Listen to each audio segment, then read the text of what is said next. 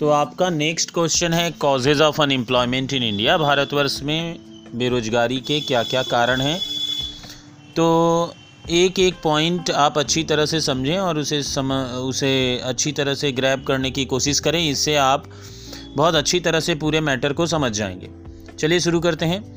तो पहला पॉइंट है high population growth India has been experiencing a very high rate of population growth The rate of population growth during the plan period is about 2.1% per annum.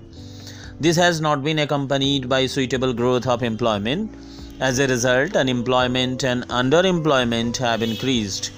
High population growth होने के कारण आपकी बेरोजगारी बढ़ी है यानी काम एक रहेगा और उसको उसके डिमांडर्स अगर हज़ारों की संख्या में रहेंगे तो ज़ाहिर सी बात है कि नौकरी तो एक ही आदमी को मिलेगी और बाद बाकी सब बेरोज़गार रहेंगे तो बेरोज़गारियों की संख्या बढ़ेगी। तो ये यहाँ मतलब है। नेक्स्ट पॉइंट आपका है slow growth rate of the Indian economy तो हम लोग जानते हैं कि इंडियन इकोनॉमी का जो ग्रोथ रेट है, बढ़ने का दर, यानी इकोनॉमी के खिसकने का दर, यानी सोशलिस्ट इकोनॉमी से मिक्स्ड इकोनॉमी की तरफ़ बढ़ने का जो स्पीड है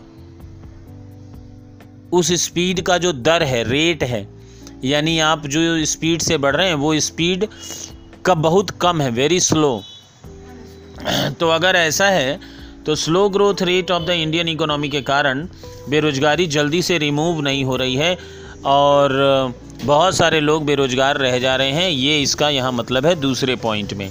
पहला पॉइंट है हाई पॉपुलेशन ग्रोथ दूसरा है slow growth rate of the Indian economy next है point number third is inappropriate technology in India capital intensive techniques of production have been adopted in the industrial sector hence there is less scope for employment generation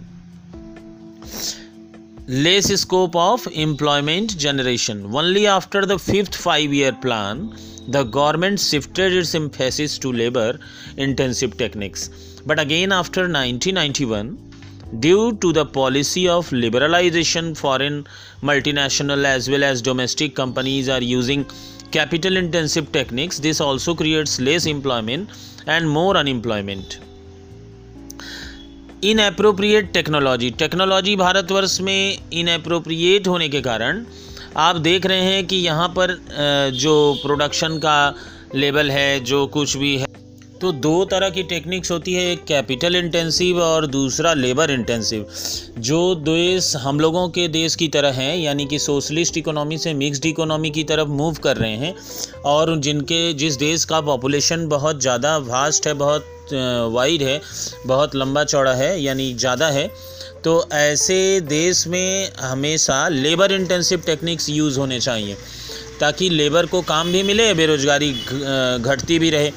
तो यहाँ भारतवर्ष में जो है inappropriate technology में शुरू शुरू में यहाँ जो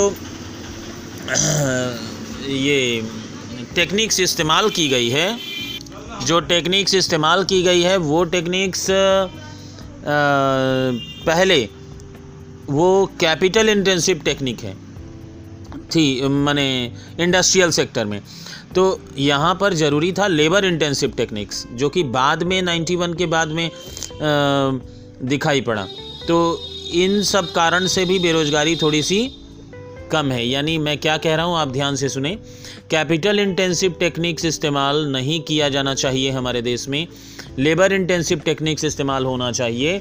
और ऐसे ऐसी स्थिति में आपको बेरोज़गारी, अगर आप कैपिटल इंटेंसिव टेक्निक्स यूज़ करेंगे, जिस देश में इकोनॉमी, सोशल से मिक्स्ड की तरफ़ मूव हो रही है और वहाँ पर अगर आप कैपिटल इंटेंसिव यूज़ करते हैं तो लोगों को रोज़गार नहीं उपलब्ध हो जा, हो पाएगा, बल्कि और रोज़गार घटेंगे। ठीक है, मशीनें लगा लेंगे आप तो लो, लेबर काम करेंगे नहीं, बल्कि और कम लोगों की ज़रूरत पड़ने लगेगी और बेरोज़गारी बढ़ेगी। तो ये यहाँ मैटर है। चलिए नेक्स्ट पॉइंट में मूव करते हैं।